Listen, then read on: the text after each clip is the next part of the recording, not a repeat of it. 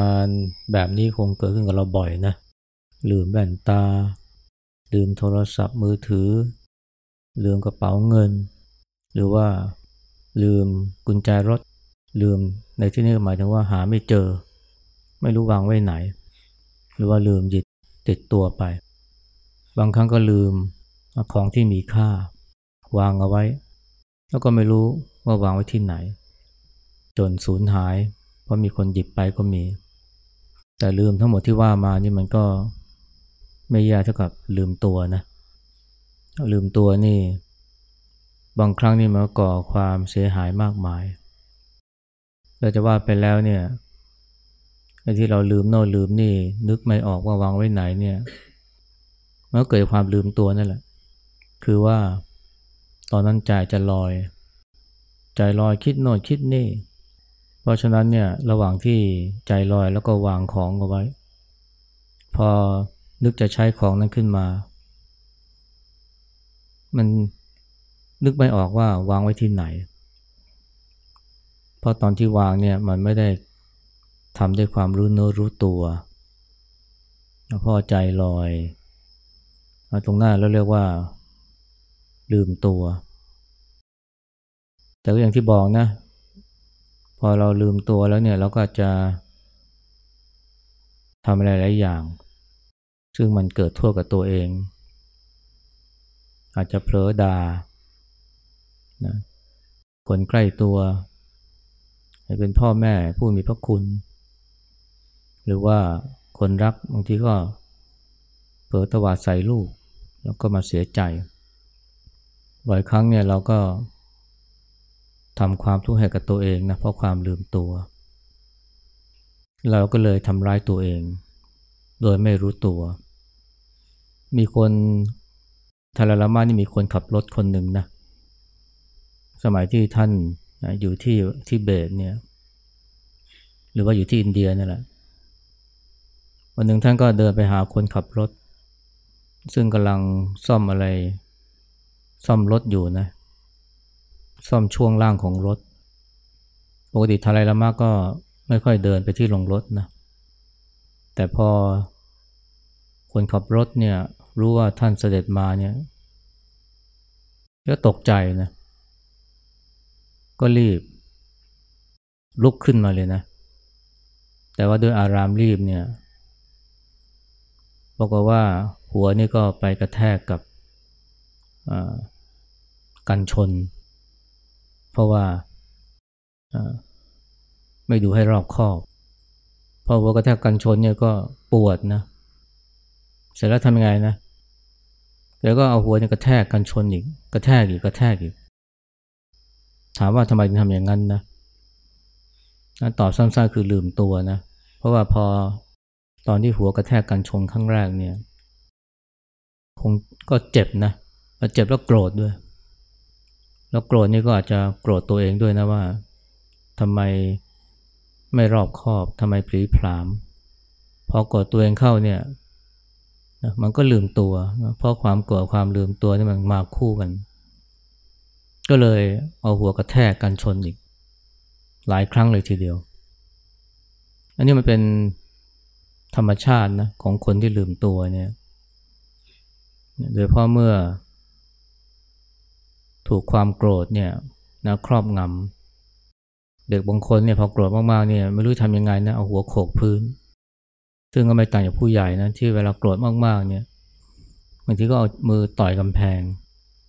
หรือว่าเอาเท้านะถีบเข้าของกระจุยกระจายถามว่า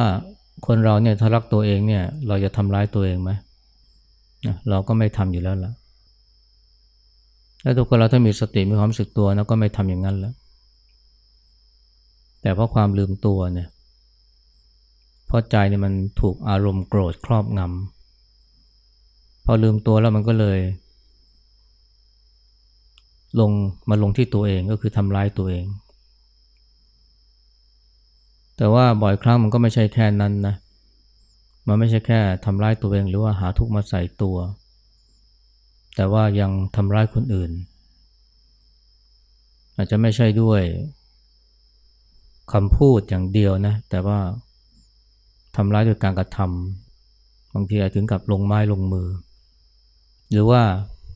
ทำร้ายโดยไม่รู้ตัว ไม่ได้ตั้งใจนะ แต่ว่ามันก็ทำไปแล้วอันนี้ไม่ได้พูดถึงนะคนรักที่ทำร้ายกันจนตายด้วยความโกรธ แล้วก็มาเสียใจ แต่ว่ายังมันยังมีการทำร้าย แบบอื่นๆด้วยนะ อย่างเช่น แม่ลูกอ่อนคนหนึ่งเนี่ย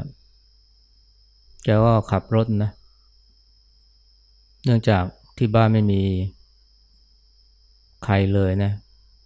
ก็ต้องเอาลูกมาด้วย ให้ลูกเนี่ยวางนั่งอยู่ที่เบาะหลัง ลูกก็แค่สองสามขวบ ตัวเองก็ขับรถไปที่ ห้างสรรพสินค้าที่เรียกว่ามันเป็นมอลล์มากกว่านะ จะไปซื้อของ เพราะว่าที่บ้านเนี่ยจะมีงานเลี้ยงมีปาร์ตี้ ในใจนี่แกก็นึกนะว่าจะต้องซื้ออะไรบ้าง พอรถถึง ห้างสรรพสินค้าหรือมอลล์เนี่ยนะแกก็จอด ตรงลานจอดรถ ซึ่งมันเป็นลานกว้าง คล้ายๆแบบบิ๊กซีหรือว่าโลตัสนะนะลานกว้าง แล้วก็รีบลงจากรถไปเลย ไปเข้าไปในห้างนี่ก็ซื้อโน่นซื้อนี่ ลืมไปเลยนะว่า ทิ้งลูกไว้บนรถนะแล้วรถนี่ก็ตากแดดด้วย ก็ไปซื้อของเป็นชั่วโมงนะ พอซื้อเสร็จกลับมาที่รถตกใจนะเห็นลูกนี่ ถูกแดดเผา ในรถนะยังดีนะที่เด็กเนี่ยไม่ถึงกับเสียชีวิตนะ แต่ก็เรียกว่าอาการหนักทีเดียวนะ เพราะว่าสูญเสียน้ำมาก ด้วยความร้อนที่อบอยู่ในในตัวรถเนี่ย ซึ่งก็ยังโชคดีกว่าเด็กหลายคนนะที่ตายเพราะถูกทิ้งเอาไว้ และถูกทิ้งเนี่ยโดยพ่อแม่ซึ่งไม่ได้ตั้งใจเลย แต่ว่าลืมตัวไง ตอนนั้นเนี่ยใจลอยคิดถึงว่าจะซื้ออะไร พอใจลอยเนี่ยมันก็ อันนี้เราก็เรียกว่าลืมตัว ลืมตัวแล้วก็เลย ลืมลูกเอานะทิ้งไว้ในรถพระที่บอกว่าเนี่ยลืมตัวเนี่ยมันมันน่ากลัวนะ เพราะว่ามันทำให้เราเนี่ยสามารถจะลืมอะไรต่อหลายๆอย่าง แล้วก็นำมาสู่การทำร้ายตัวเอง หรือว่า สร้างทุกข์ให้กับคนอื่น ซึ่งก็เป็นคนที่เรารัก บางทีการทำร้ายตัวเองเนี่ยมันไม่ใช่แค่ทำร้ายทางกายนะอย่างคนขับรถของทาราลามาที่เอาหัวโขกกันชนหรือเด็กที่เอาหัวโขกพื้น แต่มันเป็นการสร้างทุกข์ให้แก่จิตใจ สร้างทุกข์ให้แก่จิตใจทำยังไงก็คือนึกถึงเหตุการณ์ที่เจ็บปวดรวดร้าวในอดีต นึกถึงการกระทำคำพูดของใครบางคนที่สร้างความเจ็บปวด ให้กับเรา ก็อาจจะคดโกง ก็อาจจะต่อว่าด่าทอ อาจจะทรยศหักหลัง หรืออาจจะ นึกถึงความผิดพลาดในอดีตที่เคยทำไว้ บางคนเนี่ย ทั้งที่เหตุการณ์เกิดขึ้นต้อง 30 ปีแล้วนะ แต่ว่าก็ยังทุกข์อยู่กับเหตุการณ์นั้น นึกถึงทีไรก็เจ็บปวด แล้วพอนึกครั้งหนึ่งเนี่ยก็นึกครั้งที่สองครั้งที่สามจะกลายเป็นการนึกวนนึกซ้ำซากผลก็คือนอนไม่หลับแล้วก็กลายเป็นซึมเศร้าไปยังมีคนนึงก็มาปรึกษาเนี่ยกับเหตุการณ์ความผิดพลาดในอดีตเมื่อ 30 ปีที่แล้ว รู้สึกแย่มาก จนบางทีทนไม่ไหวนะนึกถึงการทำร้ายตัวเอง อันนี้เรียกว่าอะไรเรียกว่าเป็นเพราะปล่อยใจให้จมอยู่กับเรื่องราวในอดีต แล้วก็ไม่ปล่อยไม่วางแต่ยึดมั่นถือมั่น พอถลำจมไปแล้วนี่มันก็ มันไม่ใช่ถลำเข้าไปในความคิดหรือความทรงจำในอดีตอย่างเดียวมันเกิดอารมณ์ตามมา ความเศร้าความโศก ความโกรธความแค้นความรู้สึกผิดแล้วก็จมไปในอารมณ์บางคนเราลืมตัวเนี่ยเพราะว่ามัน ถลำเข้าไปในความคิด หรือเราเรียกว่าหลงหลงคิด แล้วก็ตามมาด้วยหลงอารมณ์ หรือหลงเข้าไปในอารมณ์ เพราะความคิดกับอารมณ์นี่มันมาด้วยกัน คิดเรื่องดีๆเราก็มีความสุข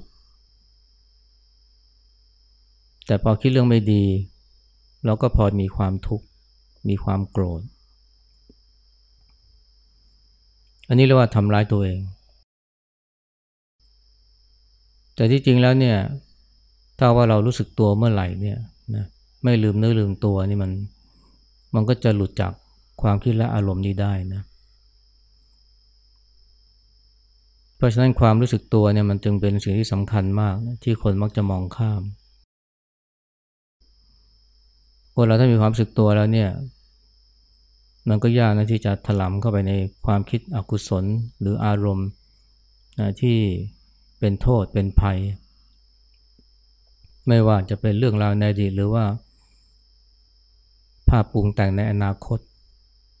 อย่างนี้คนก็เครียดมากนะ เพราะว่านึกจินตนาการถึงเหตุการณ์ในวันข้างหน้า ไม่ว่าเกี่ยวกับสุขภาพของตัวเอง เกี่ยวครอบครัวคนรักลูก พ่อแม่ หรือเกี่ยวกับการงาน นึกถึงเศรษฐกิจนึกเหตุการณ์บ้านเมือง โดยเพราะช่วงนี้มันก็มีข่าวที่ไม่ดีเยอะแยะ ทั้งในทางเศรษฐกิจการเมืองเนี่ย มันก็ง่ายที่คนเราจะคิดปรุงแต่งวาดภาพ แล้วก็พอปล่อยใจลอยมันก็จมเข้าไปในความเครียดความวิตกกังวล แต่ถ้าเรารู้สึกตัวเมื่อไหร่นะมันหลุดนะมันหลุดจากความคิดหลุดจากอารมณ์ มันทำให้ใจที่ไหลไปอดีตลอยไปอนาคตเนี่ยมันกลับมาอยู่กับปัจจุบัน กลับมาอยู่กับเนื้อกับตัว ใจเราถ้าอยู่กันด้วยกับตัวเมื่อไหร่เนี่ยมันมันปลอดโปร่งนะ คนโบราณเนี่ย เวลาเขาอวยพรลูกหลานเนี่ยเขาจะอวยพรว่าเนี่ย ขอให้รู้เนื้อรู้ตัวนะนะขอให้รู้เนื้อรู้ตัวเขาไม่ได้ขอให้ร่ำรวย ขอให้มั่งมีสีสุขนะ ขอให้รู้เนื้อรู้ตัว ขอให้ใจอยู่กับเนื้อกับตัวนะก็คือมีความรู้สึกตัวนั่นเอง แล้วคนเราจะมีความรู้สึกตัวได้เนี่ยมันก็ต้องมีสิ่งหนึ่งนะคือสติ ความรู้สึกตัวเนี่ยทางธรรมเราเรียกว่าสัมปชัญญะนะแต่การที่คนเราจะมีใจเราจะอยู่กับเนื้อกับตัวได้มันต้องมีสติ ในยามที่ใจมันหลุดเข้าไปในความคิดเนี่ยสติมันทำให้เห็นความคิดนะมันทำให้หลุดออกมาจากความคิด หรือผู้อย่างคือมันพาใจเนี่ยกลับมาอยู่กับ เนื้อกับตัวกลับมาอยู่กับปัจจุบัน สตินี่จึงเป็นเครื่องรักษาจิตนะบางทีท่านก็เปรียบเหมือนกับทหารยามหรือทวารบาลเฝ้าประตูเมือง ประตูเมืองที่นี่ก็คือจิตตนคร เป็นตัวคอยกันไม่ให้ศัตรูก็ไปก่อปัญหาสร้างความปั่นป่วนในเมือง หรือก่อวินาศกรรม เรียกว่าสติเป็นเครื่องรักษาใจไม่ให้เป็นทุกข์ไม่ให้จมอยู่ในความเศร้าไม่ให้โกรธแค้น หรือว่าหดหู่เศร้าหมอง แต่ที่จริงเนี่ยมันก็ทำหน้าที่เหมือนกับเป็นตาในนะที่ไม่ให้อารมณ์ใดเข้ามาครอบงำจิตหรือจะพูดอย่างก็คือว่าทำให้จิตเนี่ยหลุดจากความคิดและอารมณ์นะที่มันเกิดขึ้นได้ เพราะฉะนั้นการเจริญสติการทำความรู้สึกตัวจึงเป็นเรื่องสำคัญมากนะที่เราไม่ควรจะมองข้าม หลายคนเวลานึกถึงการภาวนาเนี่ยก็นึกแต่ถึงแต่ความสงบ อย่าให้จิตสงบนะแต่ว่าสงบที่คนส่วนใหญ่คิดเนี่ยคือการที่มันไม่มีความคิดเกิดขึ้น แต่เราห้ามไม่ได้นะ เราจะห้ามจิตไม่ให้คิดไม่ได้ แต่สิ่งที่สิ่งที่เราทำได้คือ รู้ทันความคิด และอะไรที่ทำให้รู้ทันความคิดก็คือสตินั่นแหละอันที่เราที่เรามาเจริญสติกันนี้ก็เพื่อฝึกให้รู้ทันความคิด และนำไปสู่ความรู้สึกตัว แต่การที่เราจะรู้ทันความคิดได้เนี่ยมันก็ต้องอรู้สิ่งที่มันง่ายกว่านี้ก่อน ก็คือรู้กายนะรู้ความคิดนี่เขาเรียกรู้ใจนะรู้ใจ ซึ่งรวมไปถึงการรู้อารมณ์ด้วย เราต้องรู้กายก่อน เพราะฉะนั้นเนี่ยในการเจริญสติที่นี่เนี่ยเราก็ฝึกให้ใหม่ ๆ ก็มามารู้กายคือมารู้สึกนะเวลากายมันเคลื่อนไหวก็ให้รู้ เพราะฉะนั้นเนี่ยการเคลื่อนไหวเนี่ยจึงเป็นลักษณะเด่นของการปฏิบัติที่นี่ เวลานั่งก็ไม่ใช่ให้นั่งนิ่งๆ แต่ว่าให้มีการเคลื่อนไหว แล้วก็รวมถึงการเดินด้วยนะ เวลาเดินก็ มันก็มีการเคลื่อนไหวอยู่แล้ว แล้วถ้าเรารู้กายเมื่อเคลื่อนไหวนะต่อไปมันก็จะเห็นใจเมื่อคิดนึกไอ้การ รู้กายเคลื่อนไหวหรือว่ารู้สึกว่ากายมีการเคลื่อนไหวเนี่ยมันเป็นสิ่งที่มีประโยชน์นะมันดีกว่านั่งนิ่งๆ มันมีประโยชน์ยังไงนะมีประโยชน์ตรงที่ว่า มันเป็นเครื่องบ่งชี้นะว่าตอนนี้ตอนนี้ใจอยู่กับเนื้อกับตัวหรือเปล่า เพราะถ้าใจอยู่กับเนื้อกับตัวเนี่ยกายเคลื่อนไหวมันก็จะรู้ รู้ การเคลื่อนไหวหยาบๆก่อนนะก็คือยกมือ ต่อไปเนี่ยมันจะรู้การเคลื่อนไหวของกายที่ละเอียดขึ้นละเอียดขึ้น เช่นลมหายใจ และต่อไปเนี่ยแม้กระทั่งกระพริบตาหรือน้ำลายก็รู้ แต่ว่าใหม่ๆเนี่ยมันก็รู้การเคลื่อนไหวที่หยาบก่อน เมื่อใดก็ตามที่เราปฏิบัติไม่ว่าจะเป็นการยกมือสร้างจังหวะหรือเดินจงกรมเนี่ยแล้วเรารู้สึกว่ากายเคลื่อนไหวเนี่ยอันนี้มันตัวบ่งชี้ว่าตอนเนี้ย ใจอยู่กับเนื้อกับตัว หรือพูดง่ายคือตอนเนี้ยมีความรู้สึกตัว มันเป็นตัวบ่งชี้อันหนึ่งนะบางคนบางคนถามว่าเนี่ยเราจะรู้ได้ไงว่ารู้สึกตัว รู้สึกตัว รู้สึกตัวเป็นยังไง ตัวชี้วัดอันนึงคือว่า รู้กายเคลื่อนไหว ทีแรกก็ยกมือเคลื่อนไหว ตอนหลังเนี่ยแม้กระดิกนิ้วคลึงนิ้วก็รู้ ถ้าหากว่าเรารู้สึกว่ามีการเคลื่อนไหวของกายเนี่ย อันนี้แสดงว่าเรามีความรู้เนื้อรู้ตัว หรือมีความรู้สึกตัวนะมันเป็น indicator อย่างหนึ่งนะที่เอามาใช้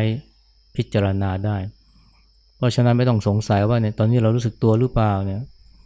ก็ถามตัวเองเลยว่าตอนนี้เนี่ยมันรู้สึกถึงการเคลื่อนไหวของกายไหมไม่ว่าจะยกมือ ไม่ว่าจะเดินก้าวก้าวเดินหรือไม่ว่าจะคลึงนิ้วพูดง่ายคือว่าถ้าเรา รู้สึกตัวเนี่ยหรือรู้เนื้อรู้ตัวเนี่ยมันก็จะรู้สึกถึงกายเคลื่อนไหวของกาย แต่ต่อไปนะ เวลาเราใจลอยเนี่ยนะใจลอยขณะที่กำลังเดินจงกรมขณะที่กำลังสร้างจังหวะเนี่ยจู่ๆเนี่ยมันจะรู้สึกถึงกายเคลื่อนไหว รู้สึกถึงการขยับของมือ รู้สึกถึงการขยับของตัวขณะก้าวเดิน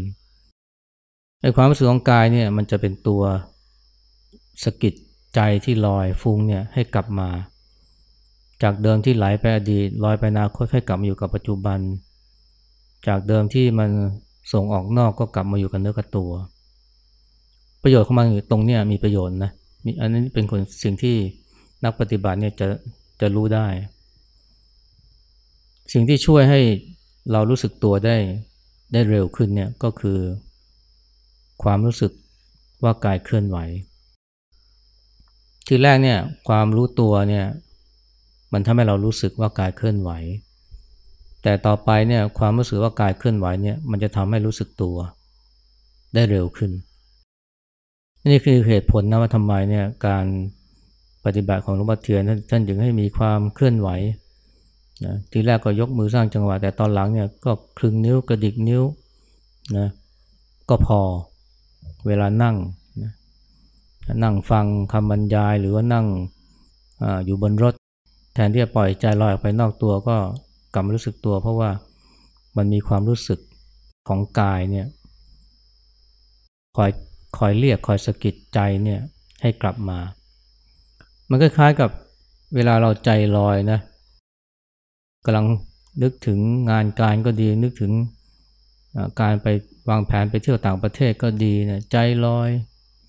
หรือกำลังนึกถึงปัญหาในครอบครัวอยู่ จู่ๆเนี่ยมีคนมาสะกิดหลัง หรือมาแตะมือมาแตะบ่าเรา ทันทีที่เรารู้สึกว่ามีการแตะที่ไหล่ที่มือที่ตัวเนี่ยเราจะรู้สึกตัวเลย เพราะการแตะเนี่ยหรือความรู้สึกทางกายเนี่ยมันจะเหมือนกับเป็นสิ่งสะกิดให้ใจที่มันฟุ้งลอยเนี่ยให้กลับมาอยู่กับปัจจุบัน ชั้นใดก็ชั้นนั้นเนี่ยนะให้ความรู้สึกทางกายเนี่ยที่เรากำลังทำอยู่เนี่ยมันก็สามารถจะทำหน้าที่นี้ได้ คือมาสะกิดใจที่ฟุ้งลอยหลงให้กลับมาอยู่กับเนื้อกับตัว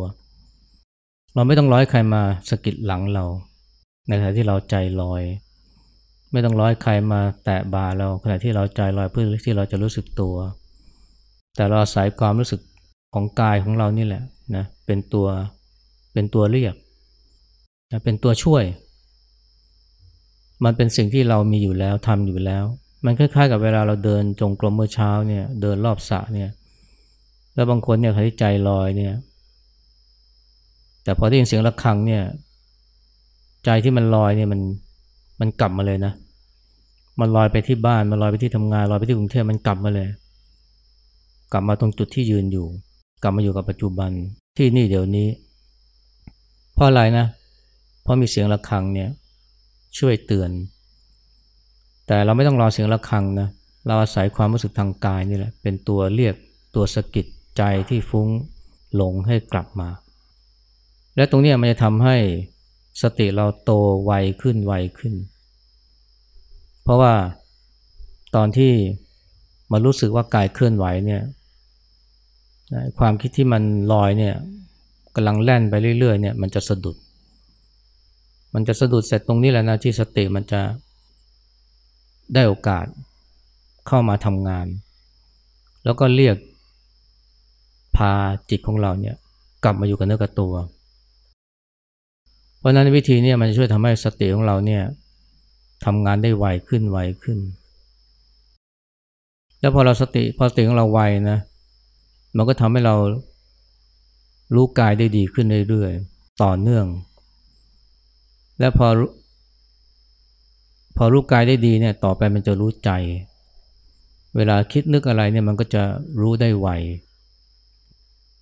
แต่ว่าใหม่ๆเนี่ยอย่าเพิ่งไปสนใจนะว่าเราจะรู้ทันความคิดหรือเปล่า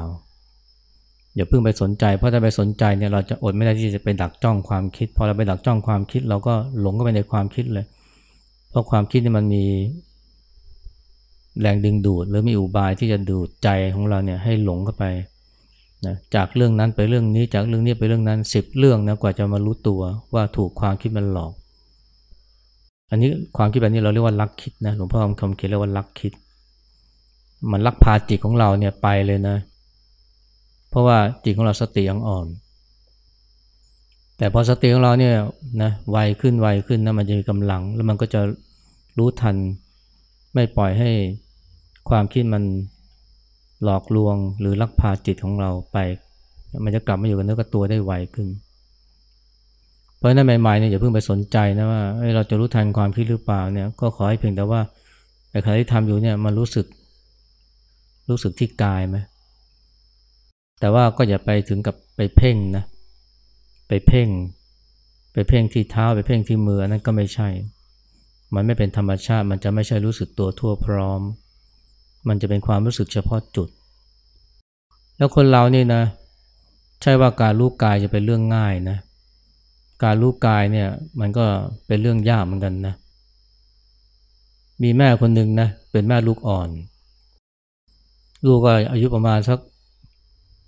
ปีหนึ่งได้นะหนักก็ประมาณสักสองสามกิโลปกติแกก็เลี้ยงลูกด้วยการให้ลูกเนี่ยนั่งอยู่ตรงรถนะรถลากนะรถที่มันช่วยให้เด็กเนี่ยสามารถที่จะเดินได้ แต่วันหนึ่งเนี่ยนะแกก็เลี้ยงลูกขณะที่ดูโทรศัพท์มือถือไปด้วย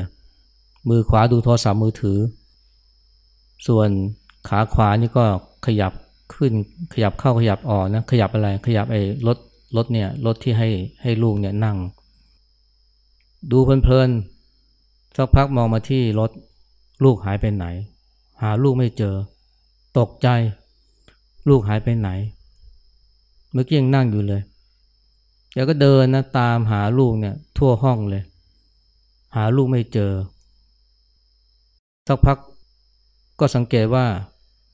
ไอ้มือ ข้างซ้ายเนี่ยมันหนักๆปรากฏว่าอุ้มลูกเอาไว้นะด้วยมือข้างซ้ายนะอุ้มลูกเนี่ยแต่ไม่รู้ว่าอุ้มลูกนะรู้ว่าลูกหาย แล้วลูกก็ไม่ใช่ไม่ใช่ว่าเบานะเป็นกิโลนะแล้วดีนะ ที่ขณะที่ตามหาลูกเนี่ย ทั่วห้องเนี่ยไม่ปล่อยมือนะถ้าปล่อยมือนี่ลูกตกลงมาโอ้โหก็กระแทกพื้นลูกอาจจะบาดเจ็บ นี่ขนาดอุ้มลูกในด้วยมือซ้ายเนี่ย แต่ไม่รู้ เพราะอะไรเพราะใจลอยนั่นแค่รู้กายเนี่ยมันไม่ใช่ว่าง่ายนะ ถ้าคนเราเนี่ยหลงเข้าไปในความคิดหรือเข้าไปจมอยู่กับโทรศัพท์มือถือเนี่ย แต่ถ้าเกิดว่าเราเนี่ยรู้สึกตัวขึ้นมาเนี่ย แม้ความรู้สึกทางกายเล็กๆน้อยๆ เช่นกับพริบตากลืนน้ำลายเนี่ยมันก็รู้นะ และถ้ารู้แบบนี้เนี่ยนะ ไอการที่จะรู้ความคิดที่มันละเอียด รู้ทัน